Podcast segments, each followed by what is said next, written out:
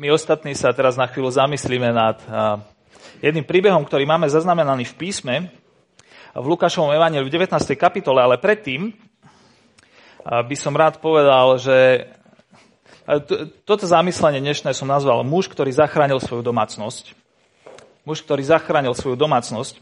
V médiách sa z času na čas príležitostne stretávame s takými príbehmi, kedy sa udeje niekde nejaká katastrofa, či už nejaká taká väčšia ako nejaká povodeň, alebo individuálna ako nejaký požiar alebo havária a objaví sa tam niekto, niekedy príslušník rodiny, kto zachráni svoju rodinu alebo zachráni majetok svojej rodiny. A sú to také hrdinské činy a tie príbehy sú pôsobivé, hlavne teda pre tých z nás, ktorí majete radi príbehy. A, a je to také úžasné vidieť, že niekto v sebe nabral odvahu aj schopnosť zachrániť iných ľudí. A tento príbeh, ktorý budeme čítať, aj keď na prvý pohľad sa v podstate nemusí tak zdať, je aj o tom, že je tu jeden muž, ktorý zachránil svoju domácnosť. Tento muž nebol pozitívne vnímaný svojim okolím, ale došlo k jeho živote k obratu a zrazu bol schopný spraviť niečo veľké, čo zmenilo charakter celej jeho domácnosti.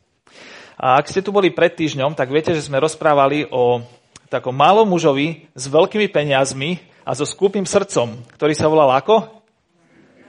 Zacheus alebo Zachej. A dnes sa pozrieme práve na tohto istého muža ešte raz, ale z inej perspektívy.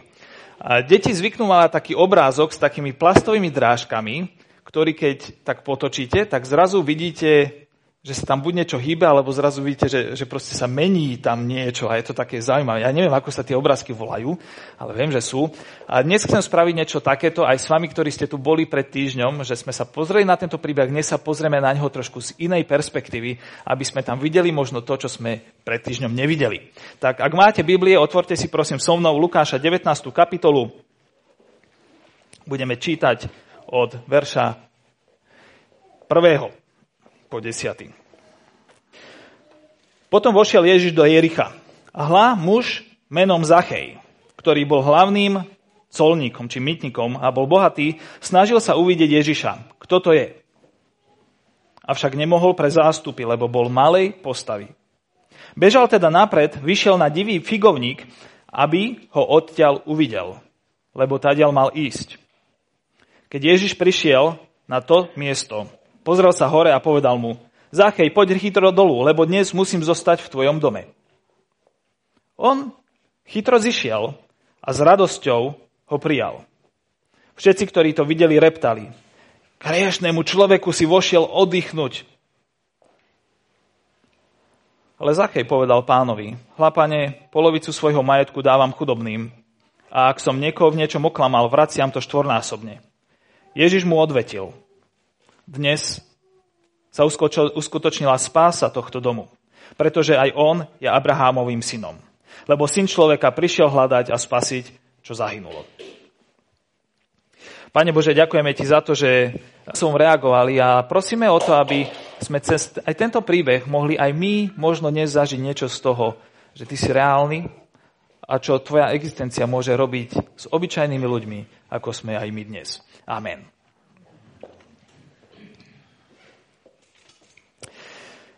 Tá perspektíva, cez ktorú sa chcem s vami pozrieť na tento príbeh, je zahrnutá v Kristových slovách, ktorom vyslovuje k záveru toho mini príbehu, ktorý sme čítali.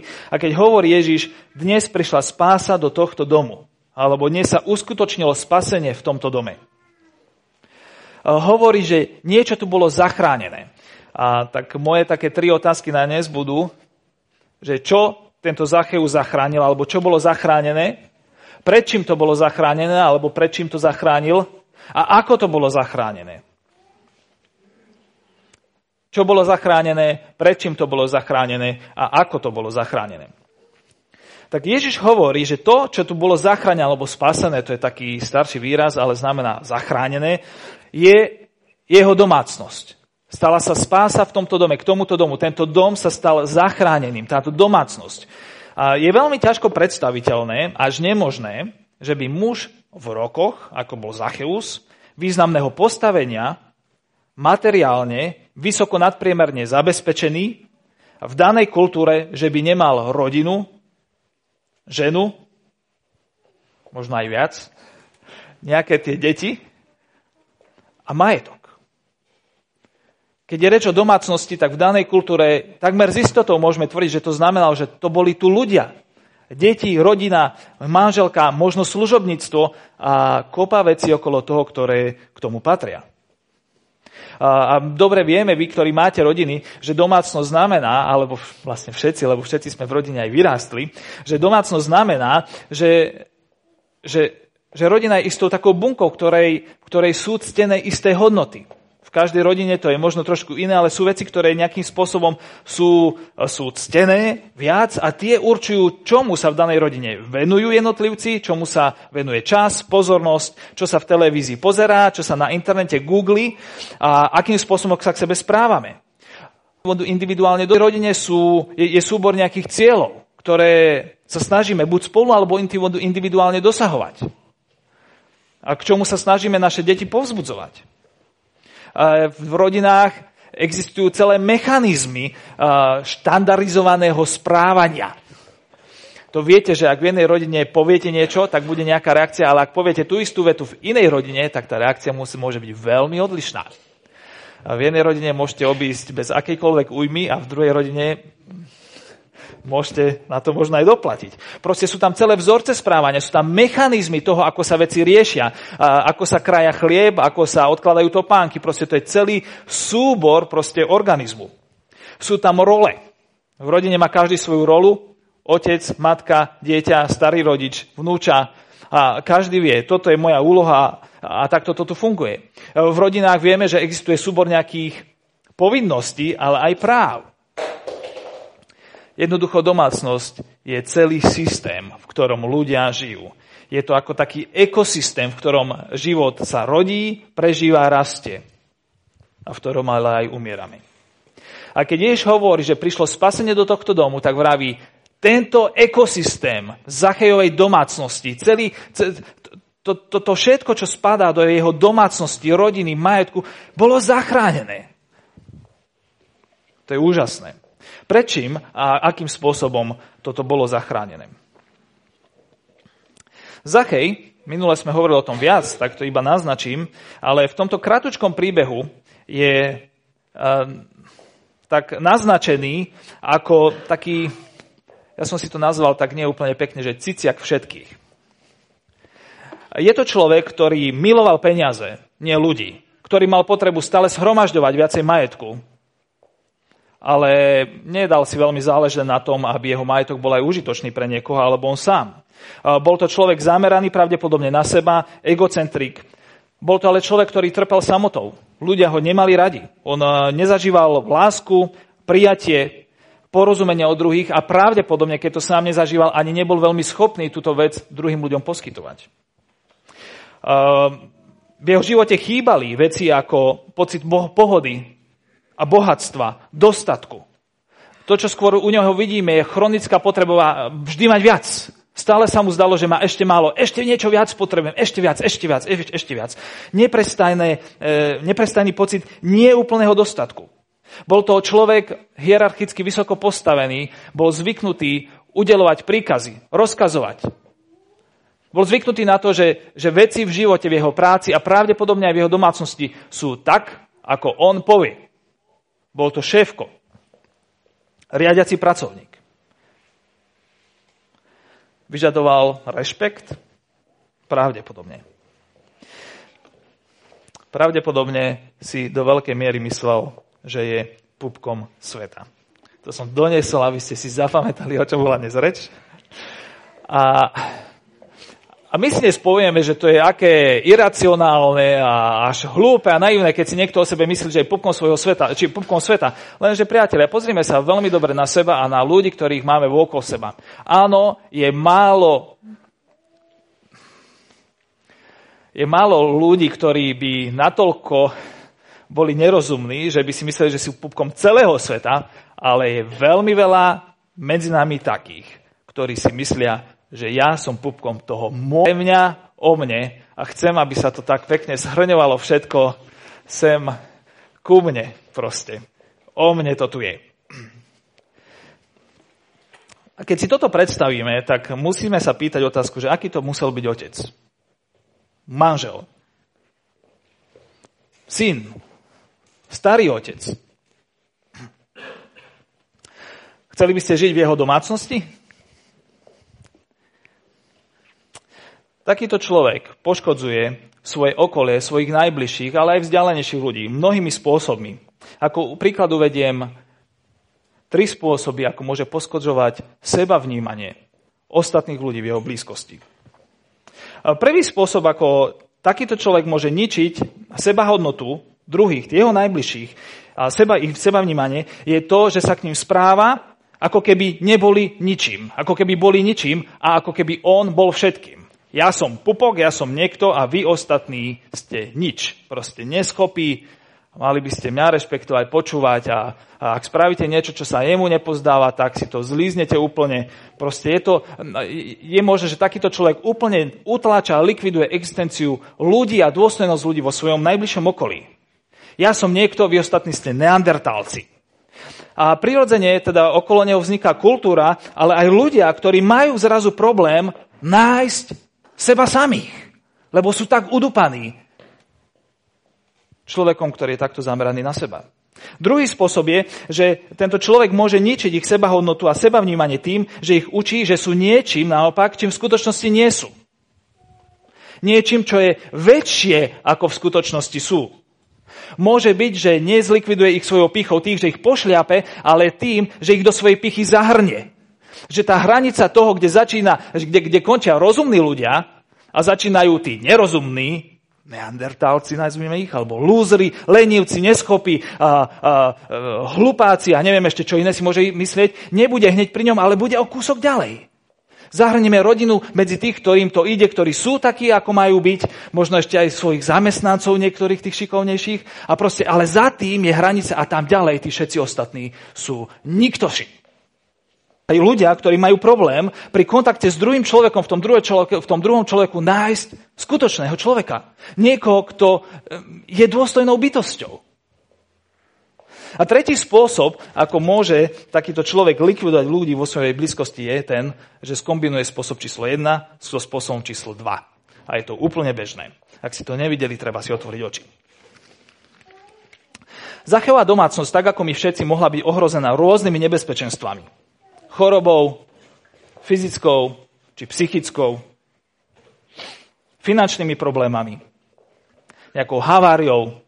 Hej, to je vec, ktorá nám tak celkom hrozí proste na tých autách jazdíme. Jemu možno nehrozila až taká veľká havária na Somárovi, ale ne, mohol možno kopnúť kon do hlavy alebo čo. A proste nejaká tragická udalosť sa mohla stať. Mohol sa zrútiť dom, strecha spadnúť, výchrica, nejaká, nejaká tragédia mohlo sa im stať, že by sa vyskytli problémy v práci, proste, že by musel skončiť vo svojej práci. Bol vysokopostavným mytnikom, no tak viete, keď ste na vysokej pozícii, tak keď sa zmení niečo nad vami, tak riadiaci pracovníci dosť ľahko letia. Možno, a je to dosť pravdepodobné, že Zachej mal aj viacero nepriateľov. Nebol obľúbený. To je reálna hrozba. Taký zlý sused. To je, to viete, to je, to je katastrofa, keď musíte žiť vedľa suseda, ktorý vám nič, ale nič nedopraje. Možno zažívali pocit, mohli zažívať pocit nejakých sociálnych neistôt. Rovnako ako my zažívame podobné hrozby. Tieto hrozby sú úplne reálne. Ale ten deštruktívny faktor, ktorý bol najbližší, najhlbší, najrizikovejší, lebo bol stále, stále prítomný, nebol ten zvonku.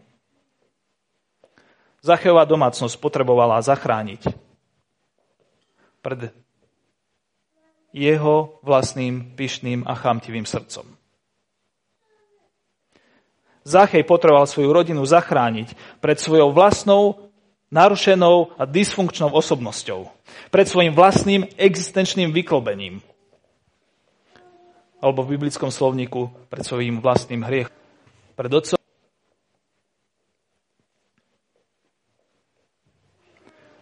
Pred otcom, ktorý nefungoval správne, pred rodičom, synom a partnerom, ktorý vedel niekedy viacej poškodiť, ako pomôcť. Takže to, prečím potreboval zachrániť, nebolo nič iné, ako on sám. Jeho vlastná narušenosť. A keď sa úprimne pozeráme na naše domácnosti, Či už žijeme v rodinách, alebo sme slobodní, možno ešte študenti, alebo už pracujúci. Ale keď sa pozeráme na prostredie, v ktorom žijeme, na vzťahy, ktoré sú nám naozaj blízke, tak nie je to aj tak pri nás, rovnako a pri Zachajovi. Že najviac komplikácií do nášho života prináša vlastne nie hrozba zvonku, ale naša vlastná narušenosť, dysfunkčnosť hriech. Možno nás, náš neopodstatnený strach, náš neoprávnený hnev, neskonalá pánovačnosť, neprestajná túžba mať veci pod svojou kontrolou. A keď to tak nie je, tak ideme do vývrtky, hnevu alebo naopak do pocitov hlbokého strachu a zúfalstva. Nesprávne odhadnuté hodnoty života, Možno egocentrizmus, pícha, sme pupkom sveta. Možno je to lenivosť, či naopak na druhej strane workoholizmus. Možno je to lahostajnosť, alebo absencia záujmu od druhého človeka. Možno je to pocit vlastnej stratenosti, alebo nedostatok motivácie pustiť sa do čohokoľvek. Môže to byť žiarlivosť, neschopnosť druhému človeku dôverovať, Môže to byť nedostatok vernosti, či elementárnej sebadisciplíny, či už pracovnej, morálnej alebo sociálnej vo vzťahoch. Áno, hrozby zvonku môžu prísť. A prichádzajú. Ale to, či budeme schopní na ne reagovať a ako budeme schopní na ne reagovať, je dané tým, akými ľuďmi sme my sami. No hrozba našho srdca je stále prítomná. Ako zachránil svoju rodinu Zachej? Štyri fázy premeny. Prvá vec je, že bol nespokojný. On mal mnoho, ale odmietol sa uspokojiť s tým, čo mu vedel svet ponúknuť, s tým, čo si vedel sám zabezpečiť. A ako sme povedali, toho bolo veľmi veľa. A neuspokojil sa ani s tým, že len počul o tom, že Kristus existuje. Chcel ho stretnúť. Nespokojnosť. A ste tu mnohí, ktorí ste s viacerými vecami vo svojom živote tak trochu nespokojní. Boli by ste radi, ach, keby to bolo už trochu inak. Keby som začal cvičiť, keby som začal lepšie sa stravovať, keby som s tými deťmi trávil viac času, keby v tej práci sa mi podarilo postúpiť. Ale pravda je taká, že pokiaľ miera našej spokojnosti nedosiahne kritickú hodnotu, tak my nič s tým nespravíme. My potrebujeme vo veciach, ktoré sú možno nedobré v našich životoch, naraz vo svojej nespokojnosti natoľko, aby sa to preklopilo a povedali sme sa tak, dosť, toto sa musí zmeniť. A, a miera e, Zachejovej nespokojnosti bola taká, že si povedal, ja za tým Kristom musím ísť. Ja nemám to všetko, čo hľadám a potrebujem, ja chcem viac. A rozbehol sa, to je druhý krok. Pustil sa a hľadal Ježiša Krista. Tušil, že niekde niečo viac a počul Kristovi, že on by to mohol mať, čo on hľadá tak ide, vynaložil úsilie, nebolo to jednoduché, nevedel sa k nemu dopracovať pred dávom, bol malej postavy, podobne roky, roky, dlhú hambu, rozbehol sa, utekal, vyliezol na strom, čo pravdepodobne roky, roky, dlhé roky predtým nerobil, lebo už bol dospelým chlapom. A to všetko len preto, aby stretol Ježiša Krista. Hľadal. Bol vytrvalý, rozbehol sa za tým. Chcel to zmeniť. Jeho nespokojnosť sa zmenila na praktické, úprimné a odhodlané hľadanie riešenia. A išiel. Tretia vec, ktorú spravil je, Ježiš Kristus sa k nemu prihovoril. A on, sme čítali, že ho rýchlo a s radosťou prijal do svojho domu. Ostatní vravili, toto je veľmi zlý nápad. Zacheus a Ježiš dokopy v jednom dome. To nejde. My všetci vieme, aký je Zacheus a vieme aj to, aký je Ježiš. Proste toto nepatrí k sebe. A možno, že vy sami si hovoríte niektorí, že ja som nejaký a čo tam Ježiš, to ja, ja spolu, to, to spolu nejde. Možno, že sú to druhí ľudia, ktorí, od ktorých počujete to, že, že my ľudia s Ježišom nemáme mať čo spoločné, alebo možno iní, to tí náboženskí, vychovaní v kresťanskej tradícii, ale my ostatní sekulárne, čo s Kristom. Toto nejde spolu. Zachej odmietol počúvať takéto reči. Vlastného srdca, ale aj ľudí, ktorí boli vokol nich. On videl, že je tu Ježiš, je tu príležitosť, je tu, je tu sa niečo ponúka, niečo viac, čo mi nedali peniaze, ani kariéra, ani moji podriadení, ani proste sociálne postavenie. Je tu niečo ja potrebujem niečo viac a vidím Krista a nepočúval tieto hlasy. Povedal si, ja ho príjmem. Aj keď všetkým ostatným sa to nepáči. Išiel za pravdou a odmietol falošný, nepravdivý predsudok o tom, že on s Kristom nemá mať čo spoločné. Nevieme, o čom sa spolu rozprávali Zachy a Ježiš. Ale priatelia, Biblia k nám hovorí nielen tým, čo opisuje, ale aj tým, čo vynecháva. Ešte raz, Biblia k nám hovorí nielen tým, čo opisuje a hovorí, ale aj tým, čo vynecháva. To, že je vynechaný obsah konverzácie Ježiša so Zachejom, naznačuje niečo veľmi dôležité. Áno, môžeme predpokladať, že sa rozprávali o veciach, ktoré boli srdcu blízke, lebo to takto medzi dvoma ľuďmi býva, keď sa stretnú. O čom sa rozprávajú? No to o tom, čo vás trápi, čo je vášmu srdcu blízke. Skôr či neskôr k tomu dojdete, hej? keď preberete počasie a, a neviem čo ešte iné. A, a, ale prídete k tomu, čo je na vašom srdci. Pravdepodobne sa rozprávali o veciach srdcu blízkych, ale je to vynechané. Lebo je tým naznačená jedna veľmi dôležitá vec.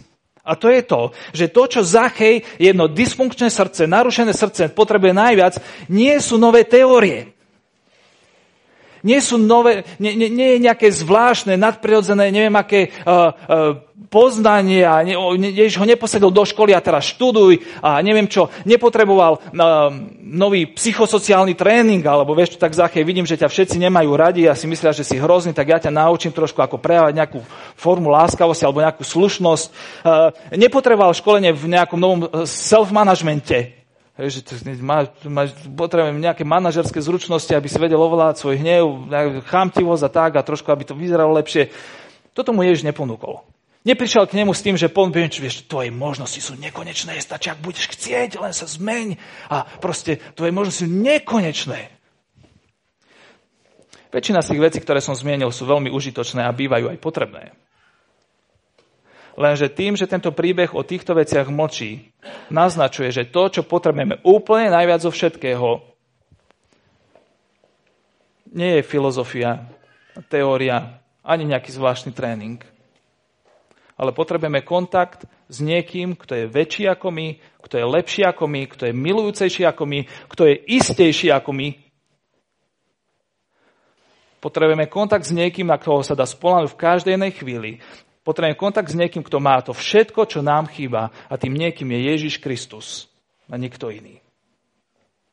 Zachyl stretol množstvo ľudí vo svojom živote.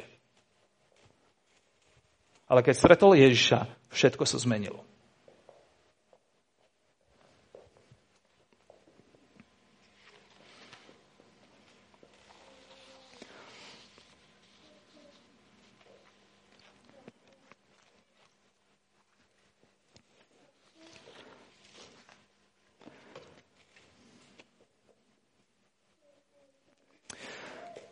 Zachej objavil v Kristovi niečo, čo veľmi potreboval.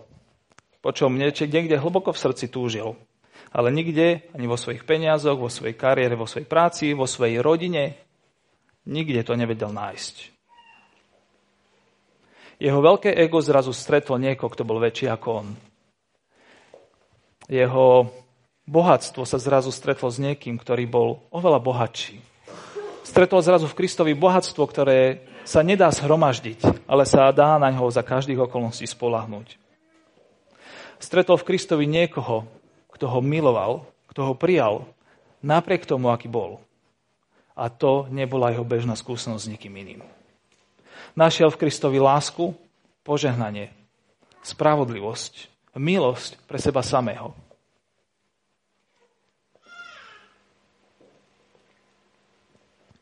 Niekto by povedal, že Zachej robí následne tú najväčšiu hlúposť. Hej. Mali sme, že bol nespokojný, hľadal Ježiša, hľadal riešenie, prijal Ježiša do svojho domu a našiel v ňom niečo obrovské. A štvrtý krok bol ten, že on keď videl jej Kristovú dobrotu, Božiu dobrotu voči jeho osobe, v Ježišovi Kristovi, tak začína robiť niečo, čo by niekto mohol považovať za hlúposť. Rozdáva viac ako polovicu svojho majetku. Ak ste Bill Gates, tak polovica majetku možno zabiť, ale pravdepodobne predstaviť, že viete fungovať ďalej, lebo vám veľa zostane. Zacheus bol bohatý, ale pravdepodobne nebol až taký bohatý ako Bill Gates. Proste dáva viac ako polovicu svojho majetku preč. A to, čo tu vidíme, je, že v jeho osobnosti, kde si niekde hlboko a v strede jeho životných motivácií je zrazu majetok nahradený niečím iným. Jeho správanie sa úplne rapidne mení. Nejde za vecami, ktoré, za ktorými išiel predtým, ale začína ísť za inými vecami. Nič vôbec nič nenasvedčuje tomu, že by prestal zarábať dobré peniaze. To by o neho pravdepodobne nebolo ani úplne najmudrejšie. Ale to, čo tu vidíme, že začal tie peniaze, ktoré zarábal, dobre používať. Hej, neprestal pravdepodobne zarábať dobré peniaze, ale peniaze, ktoré zarobil, začal dobre používať. Nadobúda nový pohľad na seba, druhých, na funkciu peniazy a na život celý, na Boha. Jeho domácnosť sa zrazu stáva miestom Božej milosti a požehnania pre tých, ktorí to potrebujú. Stáva sa miestom spravodlivosti pre tých, ktorým bolo ukrivdené. Dokonca a v neposlednom rade sa stáva miestom milosti, požehnania, spravodlivosti a radosti aj pre jeho vlastných príbuzných. Lebo ani pre nich nebolo samozrejme, že by mohli zažívať lásku a dobrotu takto zblízka vlastne opak bol pravdepodobne pravdou. A toto všetko sa deje preto, lebo ich otec, Zachej, hľadal a našiel v osobe Ježiša Krista bohatstvo Božie, ktoré nikde inde nevidel. A túto dobrotu Božiu začal vo svojom živote odrážať, zrkadliť, kopírovať. Našiel v Kristovi človeka a Boha, ktorý sa zaujíma o pokrivených ľudí. O dysfunkčných ľudí, ako on sám. A keď Ježiš Kristus vidí toto, čo sa tu deje so Zacheom, tak hovorí, dnes prišla záchrana do tohto domu. Táto domácnosť bola zachránená. Čo a kde hľadáme my? Čo a kde nachádzame my? Čo zrkadlíme alebo kopírujeme my? Ako vyzerajú naše domácnosti, naše byty a domy. Či už sme tam mnohí, alebo možno sami. Naše domácnosti budú len také, aké sme my. Možno silné, ale možno slabé. Možno zdravé, možno choré. Možno pokojné, možno nervózne. Možno radostné, možno zúfalé. Možno požehnané, možno skúpe. Ale len také, akí sme my sami. A my budeme len takí, ako sú veci, za ktorými sa v živote ženieme. To vidíme na Zacheovom príbehu.